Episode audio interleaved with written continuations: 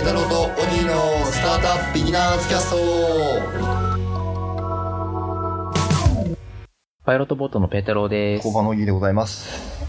あの、今日はですね、 THE BRIDGEさんからちょっと記事を取り上げたいと思います。オギー紹介お願いしていいですか？はい。えっ、と、 Web Summit 2019のピッチコンペティション。ピッチは歯に貼ったバイオセンサーで血糖値を測定する Nutrixが優勝。ちょっと情報量がタイトルに多すぎてあれなんですけど、はい。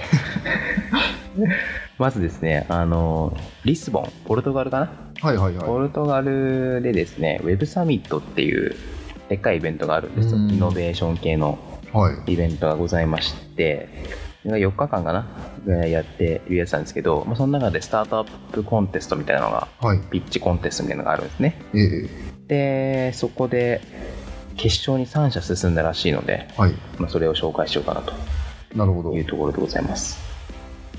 これは結構長くやってるんですかね、ウェブサミットって。どうだろうもう5年ぐらいやってんのかな？ええなんか珍しい名前ですね、ウェブサミットって。そう、もうスタートアップ感がないというか。あ、もともとね、ウェブサミットって名前じゃなかったのかなあそうなんだねどうだったっけな？なんかね、ちょっと途中で、ピボットは言い過ぎなんだけど、軽く、ちょっと様相変わったみたいな。えなので、決勝に進んだ3社を紹介したいと思います。はい。1社目、 Nutrix。Nutrix。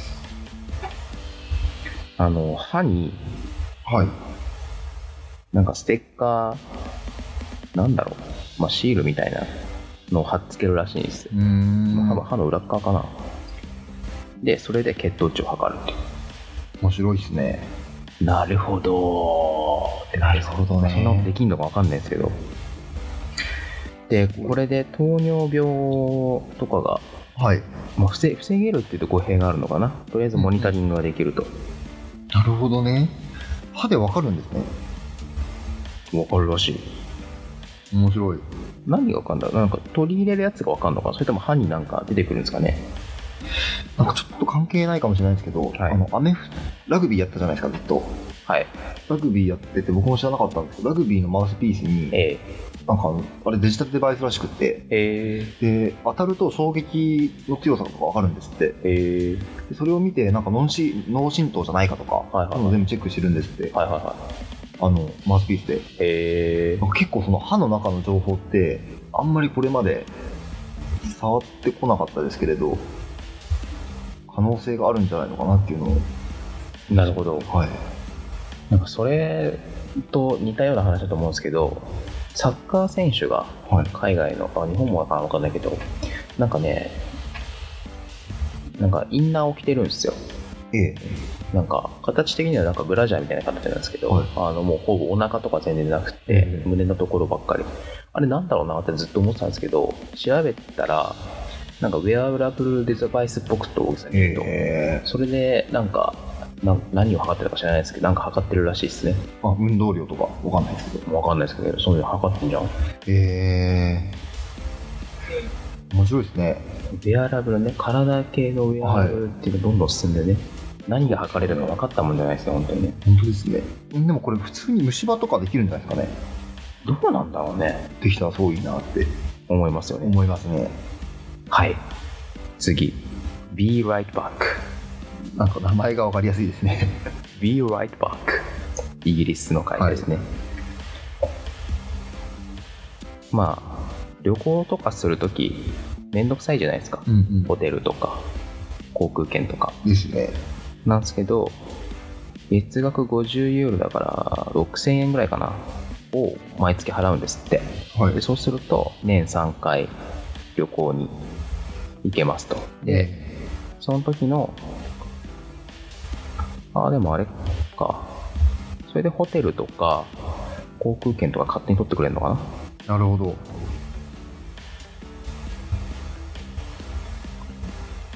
なるほど。この勝手にやってくれる系のサービスってどうなんですかね？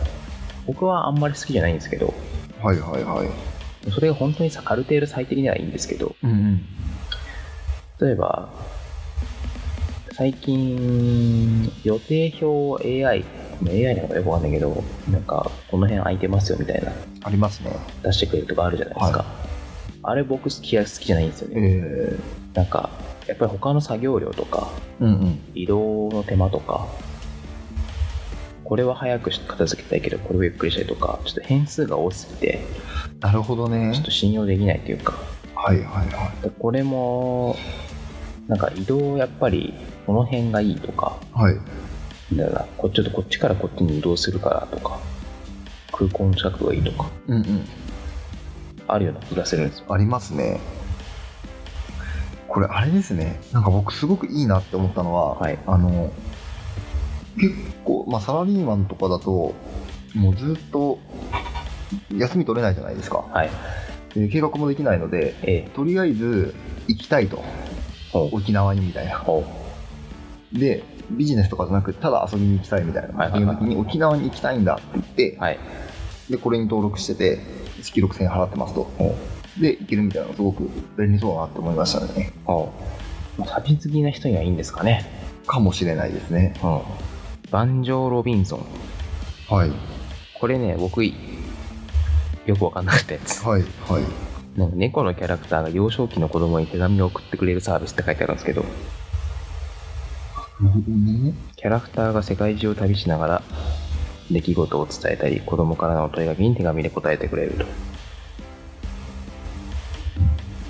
なるほどね。なんでしょう、子供からするとサンタクロースが手紙くれるみたいな感じなんですかね。でしょうね。そっか。これは教育分野なんでしょうね。でしょうね。なんだろう。なんか昔そういうのありました？文字書くとか誰かに手紙を書くみたいなのって。ね、ないですよ。真剣ゼミぐらいじゃないですか。真剣ゼミとかありましたよね。はい。赤ペン先生が出てくるみたいな。あれの親戚かな。なるほどね。でも赤ペン先生に手紙を書くっていうのはなんか味気ないですけれど、なんかこういう可愛いキャラクターだったら手紙書きたくなるんですかね？裏側はどうなってるんでしょうね。子供から、今週は遊園地に行きましたみたいな手紙が来て、誰かが書いてるのかな。確かに。もう子供で分かりゃしないんだから AI が適当に書いたりするのがかもしれないですよね。ありえますよね。まあ、今今、今今がどうか知らないですけど。いやでもこれちょっと確かに分かんないなって思うのは、あの没入する可能性あるなと思って、あおのこの男女君に、はいもうあったかも本当の親友みたいな形で思ってしまう可能性あるじゃないですか。ペンフレンドみたいな。はい。あるか。子供の幼い時からこうずっと書いてて。どうでしょうね。ってなった時になんかこの事実をした時に驚愕ですよね。サンタクロース事件と一緒で。いないんかいって。どうなんでしょうね。自分は一体誰に手紙を書いてたんだみたいな。みたいな。でもやっぱり歯がテクノロジーっぽいですね。テクノロジーっぽいですね、一番。まあウェアラブルデバイス、なんか体になんかチップを埋め込むみたいな話もありますからね。そうですよね。その後聞かないんだけど、どうなんでまだやってるのか普まだやってるんじゃないですかね、普通に。や、早くチップ入れたいですけどね、手の甲とか。え、でも普通に便利だと思うんですよね。ね、手の甲でピッてやればね。はい。で、 Suicaとかも持ち歩かなくていいですもんね。そうだね。はい、というわけで、はい。スイスの Nutrixが Web Summitで優勝したそうです。おめでとうございます。おめでとうございます。じゃ本日はこの辺でお別れしたいと思います。ペダロードーギーのスタートアップビギナーズキャストでした。さよならさよなら。